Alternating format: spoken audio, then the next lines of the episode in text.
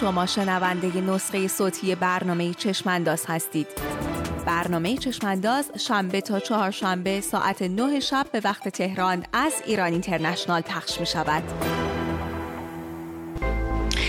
یک دموکرات مانند جو بایدن یا یک جمهوری خواه مانند دونالد ترامپ پیروزی هر یک از این دو سیاستمدار یا همفکران آنها. در انتخابات ریاست جمهوری آمریکا برای جمهوری اسلامی چه معنایی دارد و این یک سال باقی مانده را جو بایدن و علی خامنه ای چگونه سر خواهند کرد؟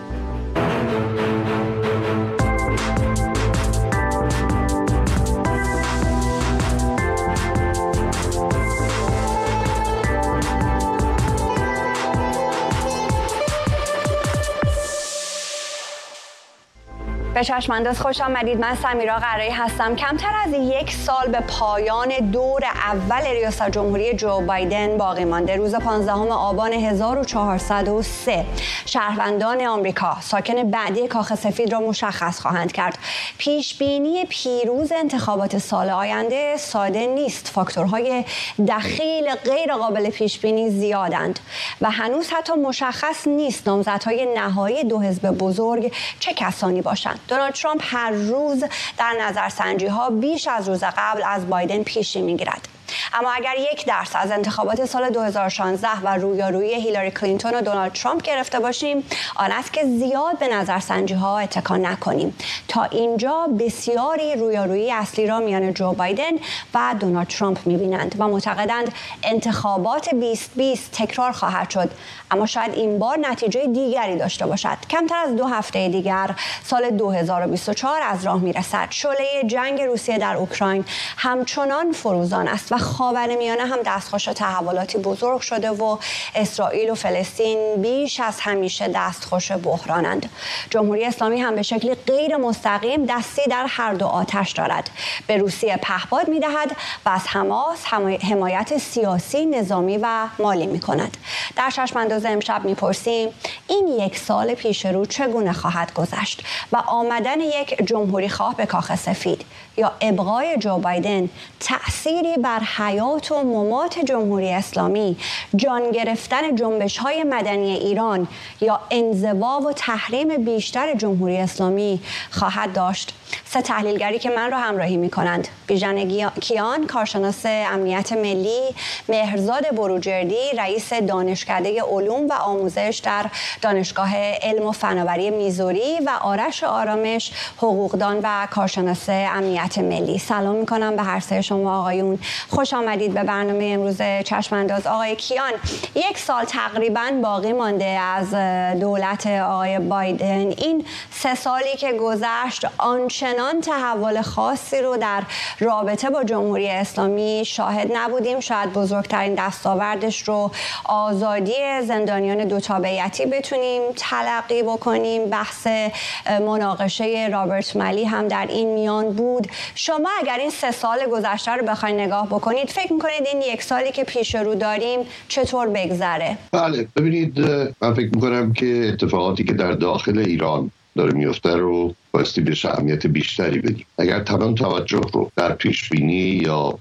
تحلیل آینده یک سال آینده بر اساس عکس های واشنگتن قرار بدیم شاید تصویر کاملی به دست نیاریم.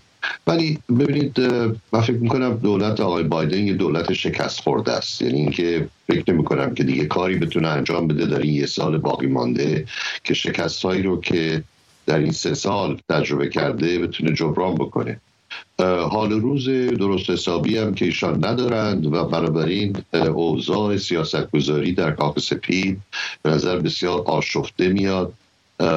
مرتب مرتب این سوال ایجاد میشه که آیا واقعا آقای بایدن رئیس این دولت هستند؟ آیا ایشان واقعا تصمیم می‌گیرند؟ آیا ایشان توانایی تصمیم گیری دارند یا نه؟ ولی در ارتباط با جمهوری اسلامی مشکلات جمهوری اسلامی از اینی که یک دولت دموکرات بخواهد که با سیاست های مباشات جمهوری اسلامی را بیشتر سر پا نگاه دارد گذشته. مشکلات جمهوری اسلامی داخلی است بسیار عمیق بسیار بسیار ضعف های مهلکی به پیکر این نهاد جمهوری اسلامی زده شده و مشکله که بشینیم و حساب بکنیم که آیا این نهادی که ما به اسم جمهوری اسلامی با این مشخصات می‌شناسیم مثلا در سال 2025 هنوز وجود خارجی به این صورت داره یا نه؟ البته من معتقدم که تغییر همیشه به تدریج صورت می‌گیره و خیلی کم. حتی وقتی که اتفاقات یک شبه میفتن این اتفاقات مسئول سالها تغییر مداوم با حرکت بسیار آرام بودن و این شعار نیست که بودیم که جمهوری اسلامی در حقیقت مرده و فرق نمی‌کنه. یعنی فرقی نمی‌کنه که چه سیاست هایی واشنگتن میشه پیش بینی کرد که سیاست های واشنگتن ادامه خواهد یافت به همین صورت. ببینید وقتی که آقای بلینکن با اطمینان آمدن جلوی دوربین و گفتن که هیچ نشانه ای از اینی که جمهوری اسلامی در حمله به اسرائیل دستی داشته وجود ندارد دنیا تعجب کرد. یعنی واقعا یعنی شما نمی‌بینید؟ نمی‌بینید که جمهوری اسلامی کمک مالی نظامی استراتژیک نمی‌کنه؟ ندیدید که آقای فرمانده سپاه قدس در بیروت با رهبران حماس نشست و برنامه ریزی کرد؟ چطور ندیدید؟ چطور نشانه ای نیست؟ یا وقتی ایشان می‌گوید که 6 میلیارد دلار آزاد شد یعنی چی؟ کجا آزاد شد؟ این در کره که نشسته بود همون محدودیت ها رو داشت. هیچ ایرادی هم نداشت. این این تبلو سرنایی که زده شد برای اینکه آزاد شد مبناش چی بود؟ این جریان تبلیغاتی بود؟ برای آمدن رئیسی بود که ایشان بالهای بزرگتری در بیاره در سازمان ملل؟ چه بود جریان؟ اینی که زیاد مهم نیست. به نظر من فکر می‌کنم که آنچه که در داخل ایران داره اتفاق میفته اون اتفاق واقعی تغییر رو رقم خواهد زد. چه آقای بایدن بخواهند چه واشنگتن بخواهد. چه واشنگتن نخواهد بسیار این که ما فرض بکنیم که کنترل دست واشنگتن هست به نظر من زیاد تصویر کاملی نیست. نیست. آقای بروجردی شما چطور می‌بینید؟ به هر حال از زمانی که اوباما آمد کاخ سفید و بعدتر ترامپ در اون یک دهه شاید تحولات زیاد بود در رابطه با جمهوری اسلامی. حالا صحبت بکنن برای توافق هسته‌ای. بعد از توافق هسته‌ای بیان بیرون. قاسم سلیمانی رو بزنن. تحولات زیاد بود. در این سه سال گذشته خب واقعا تحول چشمگیری وجود نداشت. به رغم اینکه ما یک جنبش مدنی سرزنده رو در ایران داشتیم اما خب در اون نقطه عطفی که ایجاد شد دولت بایدن تصمیم گرفت که حمایت آنچنانی نکنه. اون چیزی که شاید جامعه مدنی ایران انتظار داشت محقق نشد. این یک سال رو آیا فکر می‌کنید که حالا با توجه به بحران اوکراین حماس و اسرائیل دولت بایدن بخواد حالا دست به اعصاب بره جلو تا برسه به انتخابات؟ آیا برداشت شما همچنینه؟ با عرض سلام از کنم که اجازه بدیم من با دو تا صحبت کلان شروع بکنم بعد به مسئله ایران بپردازم.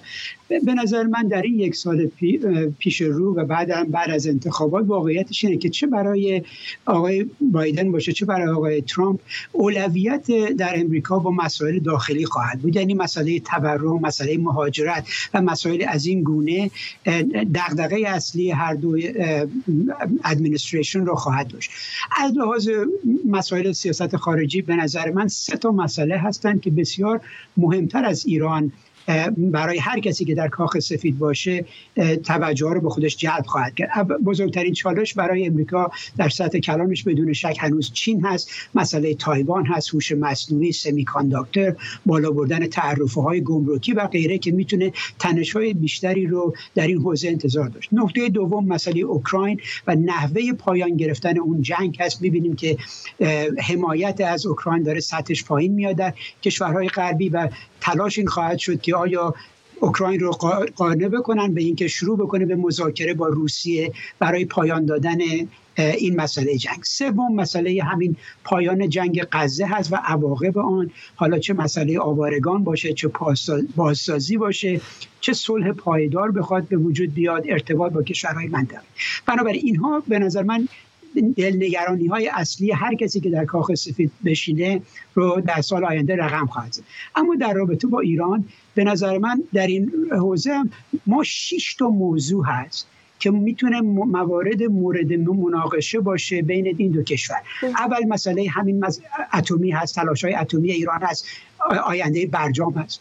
دوم مسئله نزدیکی ایران به چین و روسیه هست که با این مسئله چه شکلی برخورد می‌کنن. سوم مسئله حمایت ایران از گروه های نیابتی مثل حزب الله و حوسی ها و ارز کنم حماس و اینها هست.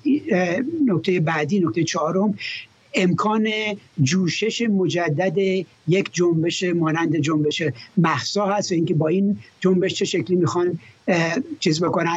نکته پنجم می‌تونه امکان درگذشت خود آقای خامنه ای باشه و نحوه تعامل با جانشینی که به جای ایشون میاد سر کار.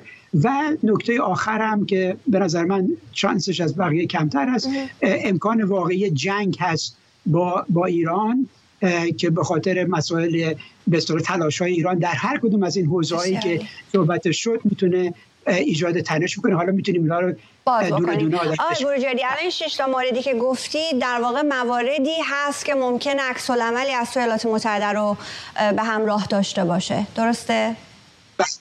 بسیار عالی. آقای آرام شما هم می‌خوایم راجع به این یک سال یک صحبتی بکنید تا بپردازیم به خود انتخابات 2024 و اینکه حالا به رغم همه مسائل داخلی که الان وجود داره در ایالات متحده چقدر ممکنه که بحث جمهوری اسلامی بدل به یک بحث کلیدی بشه در چهار سال بعدی هر کسی که بخواد رئیس جمهور بشه؟ اما همین یک سالی که باقی مانده رو یک نگاه بیاندازیم ببینیم آیا باید انتظار این رو داشته باشیم که تحول خاصی صورت بگیره یا نه با توجه به حالا همه بحران های خاورمیانه بحث حوسی ها و حمایت جمهوری اسلامی هم هست از حوسی ها سلام عرض می‌کنم خدمت دکتر بروجردی عزیز و همچنین دوست عزیزم آقای بیژن کیان.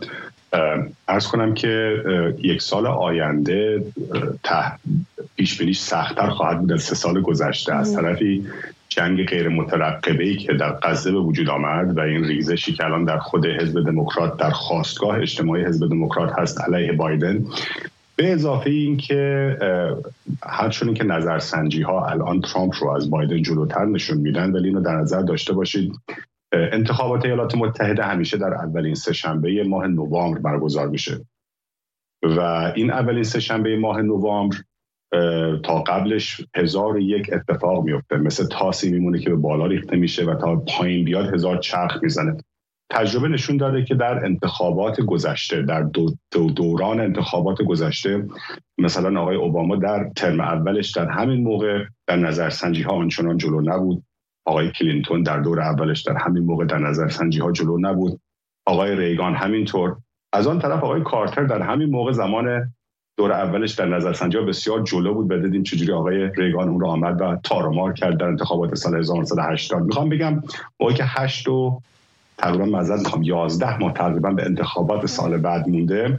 این 11 ماه یعنی 11 هزار اندی متغیر مختلف که می‌تونه اتفاق بیفته و نتیجه اون انتخابات عوض کنه. به خاطر همین من دل آنچنان دل نمیبندم به نظرسنجی های در این مقطع. به اضافه اینکه نظرسنجی ها نظرسنجی های اگر سطح کشوری باشن خیلی مورد اعتبار مورد اتکا نیستن. اون نظرسنجی مهم که در مورد ایالاتی مثل ویسکانسن بله. مثل میشیکن بر ایالات مهم یا حالا بریم سر صحبتی که آقای بایدن تا حالا در مورد ایران و در مورد سیاست خارجیش موفق بود یا نبوده.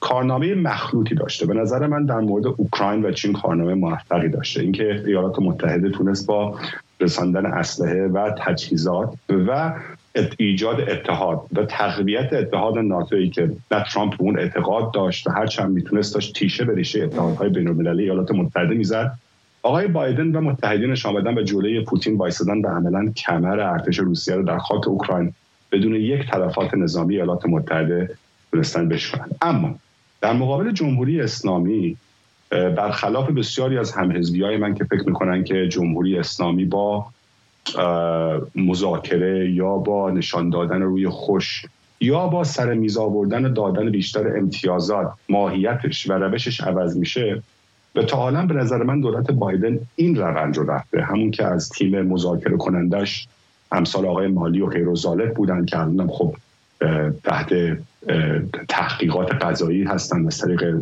پلیس فدرال به خاطر عدم به قول معروف هندل کردن درست مدارک طبقه بندی شده. تا اینکه تحریم ها رو این مقداری برداشتن تا اینکه حتی حوسی ها رو از لیست تروریستی برداشتن. من فکر کنم خواستگاه اصلی حزب دموکرات به خاطر تجربه جنگ عراق و افغانستان با دو قضیه مشکل داره. مشکل اول هر سختگیری رو بر کشوری خاور میانه ای انگار قدمی اول برای رفتن به جنگ می‌دونن. و دوم اینکه هر سختگیری مضاعفی و برای نشان دادن روی غیر خوش ایالات متحده اون رو باز به مصائب رفتن به عراق و افغانستان بمونه. ما یک مفهومی داریم در امنیت ملی به اسم نردبان بحران بهش میگن crisis ladder. نردبان بحران رو من می‌خوام با مثالی از سپهبد کیف کلاگ برای شما بیان کنم. آقای کیف کلاگ مشاور امنیت ملی آقای پنس بود معاون رئیس جمهوری آقای ترامپ. شبی که ایالات متحده قاسم سلیمانی رو کشت ایالات متحده منتظر این بود که خب جمهوری اسلامی پاسخی نشون بده. در نظر داشته باشید این نردبان بحران قبل از اون ماهها و هفته ها جمهوری اسلامی توسط گروه های نیابتیش در سوریه و در عراق دست به شیطنت زده بود. خمپاره میپرون. تهدید می‌کرد. حمله می‌کرد تا اینکه بالاخره یک کارمند قراردادی ایالات متحده کشته شد. نردبان بحران میگه که شما طرف مقابل یک پله میره بالا شما از این پله یکی دیگه میرید بالاتر یکی دیگه از این پله میره بالاتر و مقطعی نرد بحران رو بیشتر می‌کنید. اما تئوری دیگری است که میگه نردبان بحران رو قطع کنید. یعنی اگر اونها بالاخره آمدن یک قراردادی کارمند قراردادی امریکا رو کشتن و دیدید که هدف این رو دارن که بیان حملات گسترده تری رو به منافع ایالات متحده بکنن به جای اینکه یک پله بالاتر برید از این نردبان بحران این نردبان رو قطع کنید. بله. آمدن سلیمانی رو کشتن و ابو مهدی مهندس. پاسخ بعدی هم که اینم نقل قول مستقیم هست از سپهبد بازنشسته نیروی زمینی آقای کیت کلاک میگه پیغام به تهران این بود. اگر بخواهید مقابل به مثل گسترده تر بکنید نه تنها 52 نقطه بلکه بیت رهبری و خیابان پاستور رو می‌زنند این نقل قول مستقیم چندین بار من خودم از ایشون شنیدم. در تلویزیون یا در سخنرانی مختلفش. و اون موقع جمهوری اسلامی هم عقب نشینی کرد. نشان میده که چی؟ در خاک عراق و سوریه اونها دستشون بازتره و حاضرن تلفات بدن. اما موقعی که این نردبان بحران قطع میشه و ایالات متحده خطر و اختار جدی به اونها میده جمهوری اسلامی اهل نبرد نیست. عرب می‌کشه. این نکته ای هستش که به نظر من تا حالا تیم بایدن درک نکرده و هشتاد اندی حمله که بهش شده از هفت اکتبر تا حالا به منابع ایالات متحده در دریای سرخ در خلیج فارس. تنگه هرمز عراق و سوریه و غیر و هنوز با جوابهای سر سوزنی و مقطعی پاسخ دادن عملا روی خوش نشان دادن به جمهوری اسلامی است. پس می‌خواستم بگم در مورد جمهوری اسلامی خیلی موفق نبوده تا نبوده. بله آقای کیان شنیدید یک مجموعه از صحبت ها رو هم از آقای بروجردی و هم آرامش. روی کردها بسیار متفاوت بوده به جمهوری اسلامی در دولت ترامپ و در دولت بایدن. فکر می‌کنید که این سه سالی که جمهوری اسلامی فرصت داشت تا از این سیاست بایدن سوء استفاده خودش رو بکنه چرا نکرد؟ و فکر می‌کنید از 2024 به بعد چون دوباره چا اگر بایدن بخواد بمونه چهار سال دیگه همین سیاست ادامه پیدا خواهد کرد. اگر از دید علی خامنه ای بخواید نگاه بکنید اوضاع رو چطور می‌بینید؟ فکر می‌کنید چه کار خواهد کرد؟ می‌بینید آقای بایدن انگیزه ای نخواهد داشت اگر دوباره انتخاب بشن که من بعید می‌دونم.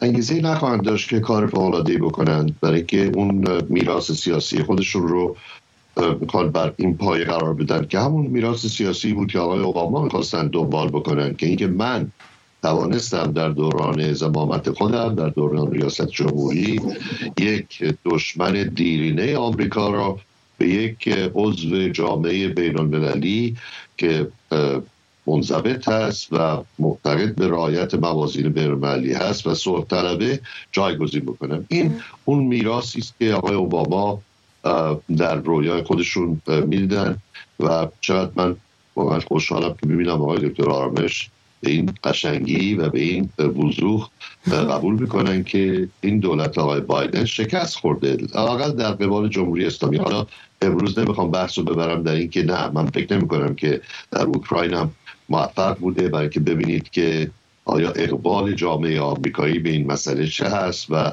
چه فشارهایی ایجاد کرده و اصولا بررسی اینی که حمله روسیه به اوکراین چه مسئولیتی رو برای دولت ایالات متحده ایجاد می‌کنه و آیا این مسئولیت میشه تعمین داد؟ اگر اگر دفاع از دموکراسی در دنیا هست چطوره که وقتی به جمهوری اسلامی می‌رسه این موازین به کلی به هم می‌خوره و یک قواعد جدیدی پیش میاد و همینطوری که آقای دکتر آرامش اشاره کردند این باور پیش میاد که ما هر چقدر بتونیم امتیاز بدیم به جمهوری اسلامی اونها دست از رفتار خودشون این منطقی درش وجود نداره و اینکه جمهوری اسلامی می‌خواد سر کار بمونه.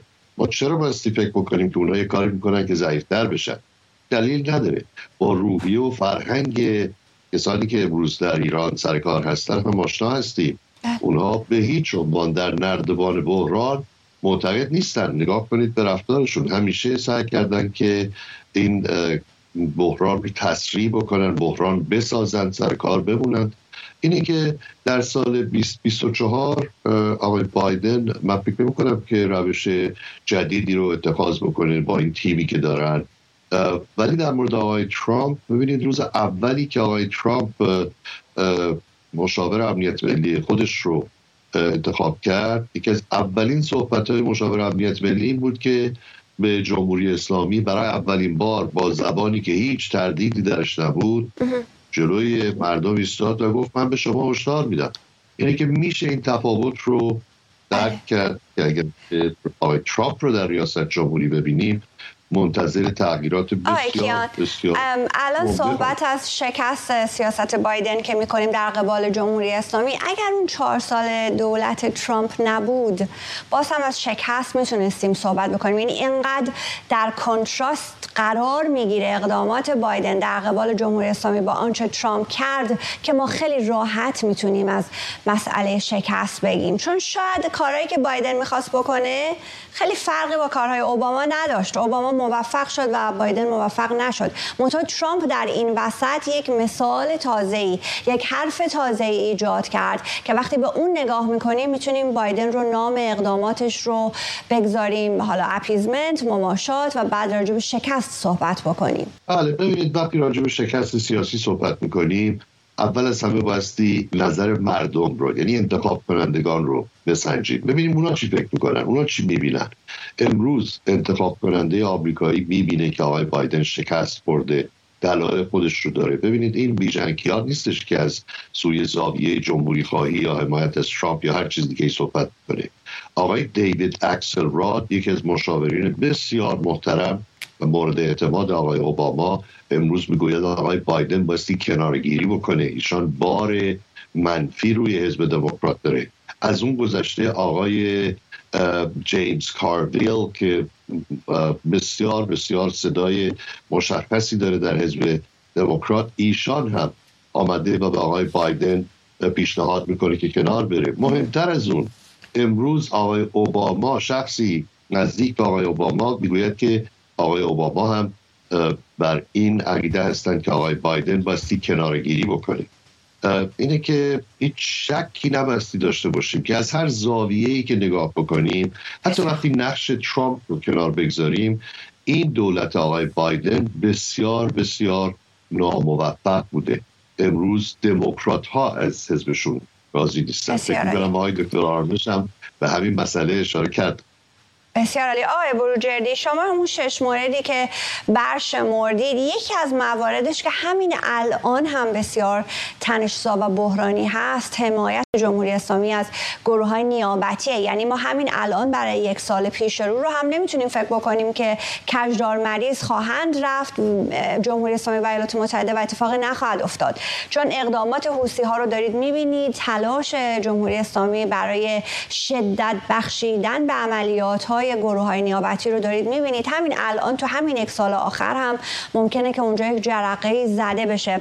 اما فکر می‌کنید که اگر ترامپ بیاد اگر جمهوری خواه بیاد سر کار. چه اتفاقی خواهد افتاد؟ در منطقه با توجه به تلاش هایی که کرد دولت ترامپ برای برقراری یک آرامش نسبی در منطقه پیمان ابراهیم همه مجموع اقدامات رو اگر در نظر بگیرید حالا فکر کنید ترامپ در کاخ سفید نشسته و عامل اصلی بحران اسرائیل و حماس رو هم چند روز پیش اعلام کرد که جمهوری اسلامیه و اینکه پول دستشه و خرج حماس داره می‌کنه. بله کنم که ببین به نظر من چه آقای بایدن باشن چه آقای ترامپ یه سری گسستگی ها به وجود خواهد اومد و یه سری چیزها هم تداوم پیدا خواهد کرد. برای مثال این بحث صلح ابراهیمی هر دو طرف طرفدار این مسئله هستند درسته برای مثال برای کاخ سفید چه آقای ترامپ چه آقای بایدن اینکه بتونن عربستان سعودی رو قانع بکنن که با اسرائیل صلح بکنه یک دستاورد حساب میشه. بنابراین من انتظارم اینه که هر دو ادمنستریشن به دنبال یک چنین هدفی خواهند رفت. اما تفاوت هایی هم با هم دیگه خواهند داشت. برای مثال آقای ترامپ همونجور که گذشته حکم کرده حاکم بوده می‌بینیم که رابطه بسیار نزدیکی با آقای نتانیاهو داشته و احتمالا می‌خواد ایشون بمونه بتونه اون رابطه رو ادامه بده در حالی که به نظر میاد که دولت آقای بایدن به هر شکلی علاقمند هست که آقای نتانیاهو کنار بره و کسی دیگری جایگزین ایشون بشه. این از این مسئله.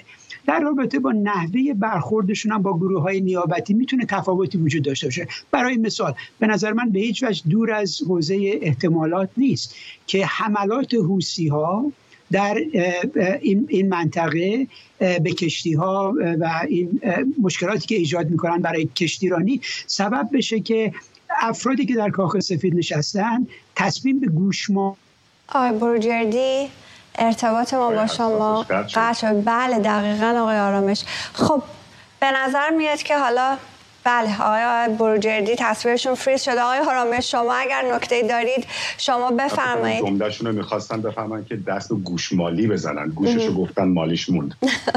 ولی من فکر می‌کنم این تحرکات آینده جمهوری اسلامی در منطقه توی همین یک سال آینده بسیار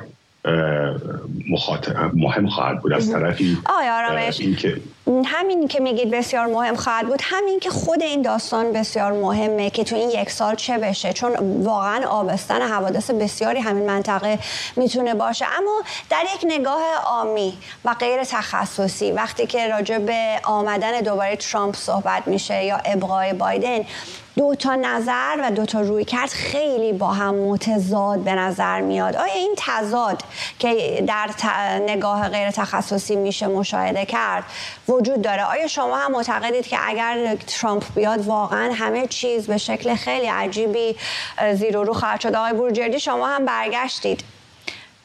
کلمه ای که می‌خواستید بگید گوشتمالی بود دیگه. گوشمالی آقای آرامش ادامه دادن. بسیار علی بسیار علی خب پس اگر نکته پایانی دارید بفرمایید که بحث و واقع آرامش ادامه بدیم. نه من فقط راجع همین گفتم که فکر می‌کنم گوشمالی حوسی ها می‌تونه یه امر کاملا ممکنی باشه. درگیری من با حزب الله رو ولی انتظار ندارم. که اونجا بالا بره به خاطر تبعاتی که برای کشور لبنان خواهد داشت مسئله اسرائیل خواهد داشت. و نحوه حماس هم تعامل با حماس هم واقعا برمیگرده به نحوه پایان یافتن این جنگ فعلی غزه و اینکه چی در انتظار ما هست. بسیار علی آقای آرامش بفرمایید. در حوزه سیاست خارجی و داخلی اختلافات بسیار زیاده. من آقای ترامپ رو هیچ وقت یک جمهوری خواه کلاسیک ندونستم. مثلا ایشون به نظر من در حزب جمهوری خواه نمی گنجه یک آدمی است از خارج از حزب خیلی پوپولیست آمده و بر ارکه خشمه و بر این موج خشم مردم سوار شده. افرادی مثل آقای نمی‌دونم کریس کریستی فرماندار سابق نیوجرسی خانم نیکی هیلی آقای دسنتس افراد مختلفی هستن در حزب جمهوری خواه که شاید خیلی از دموکرات ها که شاید از آقای بایدن ناخوشای ناراضی هم باشن می‌تونستن به یک جمهوری خواه کلاسیک یک جمهوری خواهی که معقول بود بتونن رأی بدن. همون اتفاقی که در سال 1980 افتاد بسیاری از دموکرات ها به ریگان رأی دادن یا در سال 1992 بسیاری از جمهوری خواه به آقای کلینتون. چرا؟ چون گزینه طرف مقابل رو یک خطر جدی برای نظم و برای حیات حکومت لیبرال دموکراتیک در کشورشون نمی‌دیدند. من این رو برای آقای ترامپ می‌بینم. کسی که روز اولم ازش پرسیدن این چند روز پیش بهش چند بار آقای هنیتی تو شبکه فاکس فرصت داد که جواب بده. آیا شما دیکتاتور میشی؟ گفت بله میشم. گفت آقای ترامپ شما دیکتاتور میشی؟ گفت بله میشم. و دوباره دفعه بعد گفت دیکتاتور میشی. گفت آره روز اول دیکتاتوری می‌کنم. خب این روز اول حتی پنج دقیقه اول نه هر شرم‌آوره برگردیم سر آقای بایدن.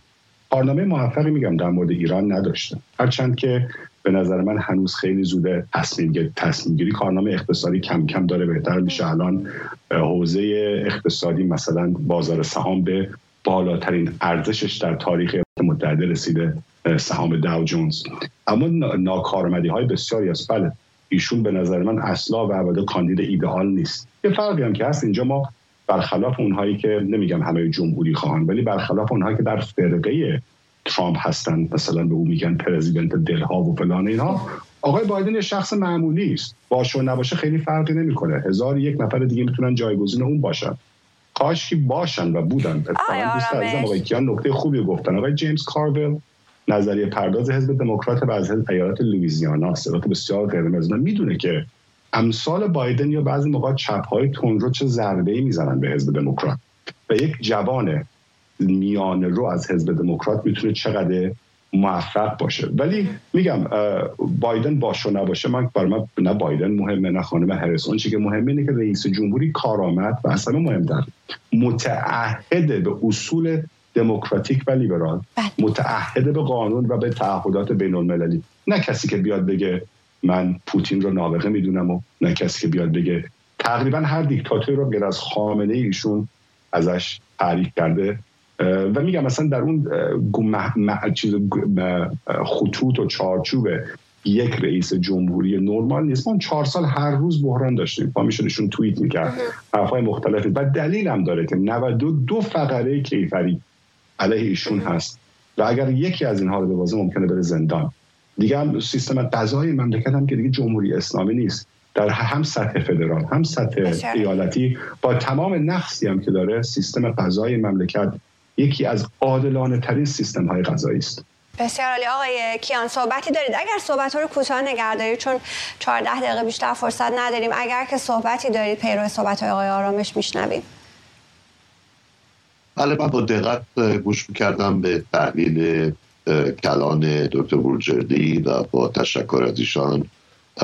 اون چیزی که برداشت من از صحبت ایشان هست این هستش که ما پیش بینی رو مشکل می‌دونیم. الان مدت زمان زیادی به انتخابات مونده.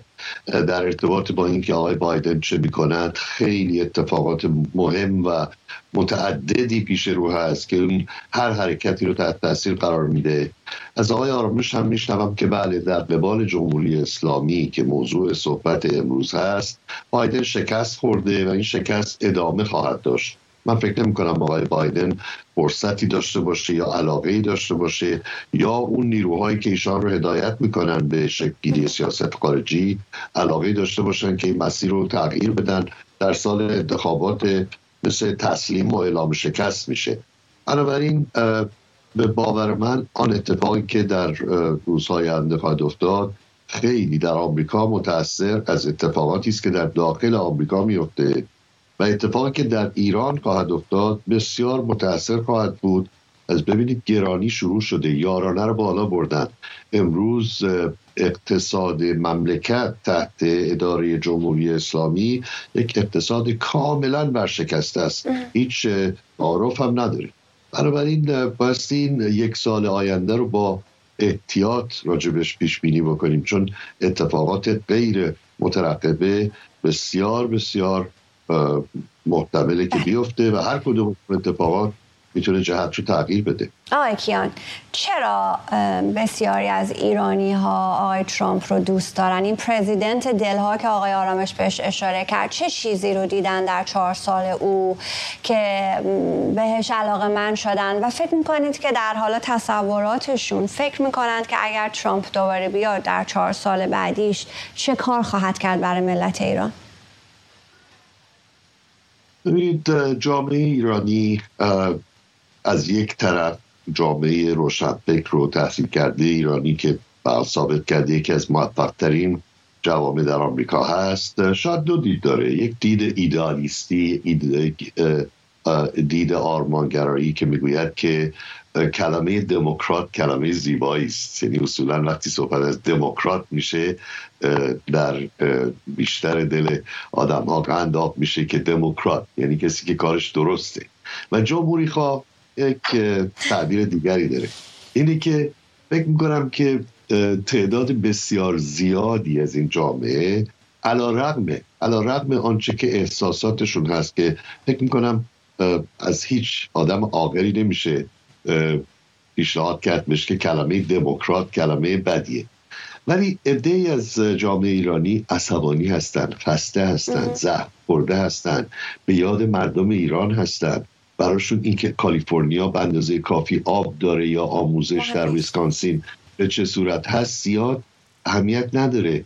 یعنی اهمیت داره ولی نه به اون اندازه که همدردی با مردم ایران. من فکر کنم هر کسی بیاد و این همدردی رو ابراز بکنه از همون اقبالی برخوردار میشه که آقای ترامپ برخوردار هست. ولی بایستی هم گفت که آقای ترامپ هم یک کتاب نوشتن به اسم هنر معامله. بله. که این هنر معامله رو وقتی شما نگاه می‌کنید به این سوال می‌رسید که خب منظور اصلی ایشان چیست؟ آیا ایشان برنده شدن در یک به صلاح معامله رو چطور می‌بینن؟ اینه که اون هم زیاد قابل پیش بینی نیست. این نیستش که اگر آقای ترامپ بیان حتما روز بعد جمهوری اسلامی عوض خواهد شد. ولی مردم ایران این فقط این فقط ایرانیان آمریکایی نیستند که طرفدار آقای ترامپ هستند مردم در ایران هم می‌بینند مماشات رو. می‌بینند که چطور دولت دموکرات با یک طرز باور نکردنی چشمش راجع به حقایقی که همه دنیا دارن می‌بینن میبنده و در تئاتری که توسط جمهوری اسلامی نوشته شده شرکت می‌کنه. حتی تیم هایی رو تشکیل میدن که در حساسترین ادارات دولتی آمریکا نفوذ بکنن. و می‌بینیم که خب مردم دلیل دارن دیگه. شما این پرسید چرا ترامپ رو دوست دارن؟ نه به خاطر کارهایی که آقای ترامپ در وطن انجام داده. یعنی به خاطر کارهایی که حزب دموکرات انجام داده. من فکر می‌کنم این عدم علاقه مردم به حزب دموکرات ناشی از رفتار خود حزب دموکرات هست. بله. هنوز آقای کارتر هم فراموش نکردیم. درسته. آقای بروجردی این علاقه رو آقای کیان سلبی می‌دونن بیشتر تا اینکه ایجابی بدونن. شما فکر می‌کنید دلیلش چه هست؟ کسی که همین هنر معامله رو نوشته این همه راه رو تا کره شمالی میره برای اینکه عکس بندازه با کیم جونگ اون. فکر می‌کنید که اگر که بر سر کار بیاد چه رفتاری با جمهوری اسلامی خواهد کرد؟ و اگر که بخواین توی این همه سالی که آقای ترامپ بود و این علاقه که مشاهده شد و این سرخوردگی که با آمدن بایدن در شبکه های اجتماعی فارسی زبان مشاهده شد شما به عنوان تحلیلگر چگونه می‌بینید روحیات ایرانی رو در برخورد با انتخابات ریاست جمهوری آمریکا؟ با اجازهتون من چون نگاه به مسئله به نگاه حزبی نگاه نمی کنم یک مقدار نقطه نظرم متفاوت هست ببینید ما, ما طوری داریم صحبت می‌کنیم که انگار ما قبلا اومدن پرزیدنت ترامپ و تعاملش با جمهوری اسلامی رو تجربه نکردیم. چرا تجربه کردیم؟ ایشون چهار سال سر کار بودن. درسته؟ دولت آقای بایدن هم سه سال سر کار بودن بنابراین با به یک موضوعی که تا به حال نمی‌دونیم و در آینده هست و قرار ماهیتا متفاوت باشه من فکر نمی کنم این شکلی است آقای ترامپ به غیر از مسئله ترور و کشتن آقای قاسم سلیمانی باید توضیح بدیم از چه راهی ایشون سیاستاشون در قبال ایران واقعا نه در نه در رتوریک حرفی متفاوت بود ایشون چهار سال وقت داشتن. آیا جمهوری اسلامی رو به زیر کشیدن. مگر خود ایشون نبودن که وقتی سال 2020 می‌خواستن مجددا انتخاب بشن به رهبران ایران نگفت من طرحی بهتر برای برجام بتون دارم که می‌تونین امضا بکنین؟ ببینید من فکر کنم این مقدار گوله گوله یه مقدار شعارها و این چیزا نداره. مردم توی ایران معلوم از جمهوری اسلامی دل خوردن و هر حکومتی هم که مثلا سر کار باشه در امریکا که فکر بکنن به قول شما در گیومه داره باش مماشات می‌کنه رو رد می‌کنن. ولی به نظر من اینجا تفاوت ماهوی نیست. من الان اینو میگم. اگر فردا جنبش دیگری مانند جنبش زن زندگی آزادی به وجود اومد آیا واقعا اگر دولت آقای ترامپ باشه تفاوت ماهوی خواهد بود در رفتارش. برای مثال به غیر از اینکه به ما شعار بدن که ما از اینها حمایت می‌کنیم کار عملی خواهند کرد در قبال این مسئله. من چشم آب نمی‌خوره از این داستان. چرا؟ چون سابقه گذشته رو داریم. ایشون ببینین راجع به مسائل دیگر هم. راجع به جنگ اوکراین چی میگه؟ میگه من بیام 24 ساعته جنگ تمام میشه. چون من با پوتین دوست هستم مسئله رو حل می‌کنم.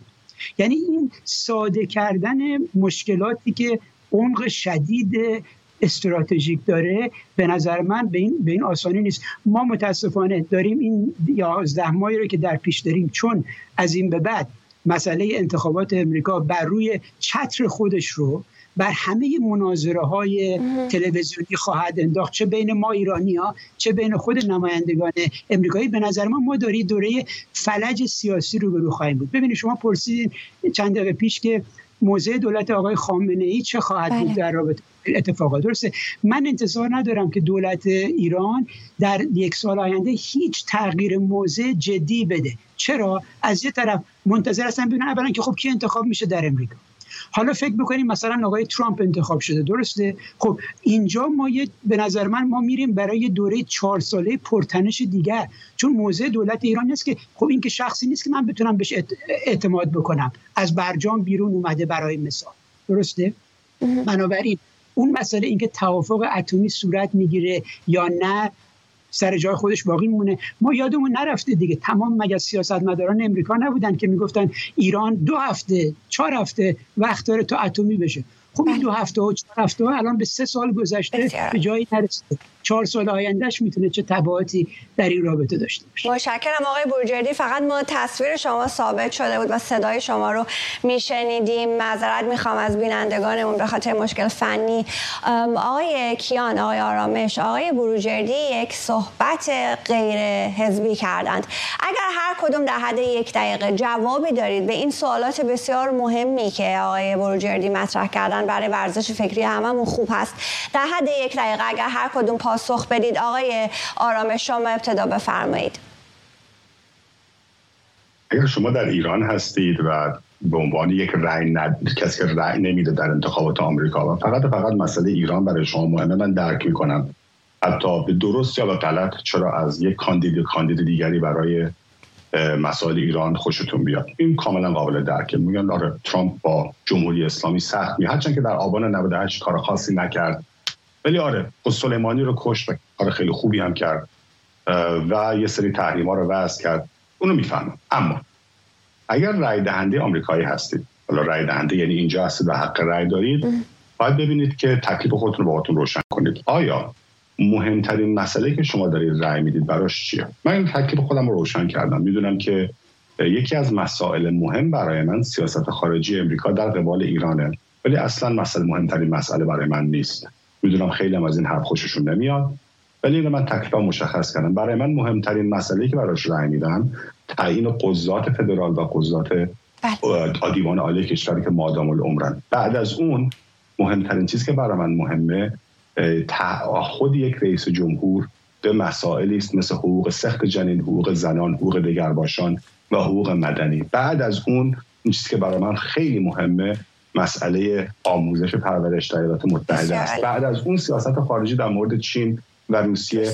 و, آخ و می‌بینم شاید بگم مسئله پنجم یا ششون در مورد یک قدرت نصف نیمه منطقه مثل جمهوری اسلامی. خب میگم هم که می‌خوان رای بدن با خودشون و با مخاطبین باید صادق باشن. اگر بله. اول و وسط آخر اهمیت و اولویتشون مسئله ایرانه بگن. ولی اگر اولویت های دیگه هم داره. مشکرم آقای آرامش. آقای کیان سی ثانیه لطفا. عوض می‌خوام ازتون. بله من طرفدار دولتی هستم که منافع ایالات متحده آمریکا رو بر اساس اون مأموریت اصلی که به عهده رئیس جمهور گذاشته میشه دنبال بکنه. و امروز باور من این هست که منافع دولت و مردم ایالات متحده آمریکا تطابق داره با آنچه که خواسته های برحق مردم ایران هست. بنابراین با اینکه دلیل اینکه شاید رای دهنده آمریکایی اهمیتی به مسئله جمهوری اسلامی نمی‌دهد عدم آگاهی از رابطه چنین مسئله با امنیت ملی آمریکا و به طور کلی امنیت بین المللی است با آقای آرامش من موافق نیستم. ایران مهمه جمهوری اسلامی مهمه نه مشکرم آقای کیان. مخالفتتون در ثانیه آخر بروز پیدا کرد. خیلی مشکرم از هر سه نفر. بیژن کیان مرساد بروجردی و آرش آرامش. و مشکرم از شما بینندگان تلویزیون ایران اینترنشنال.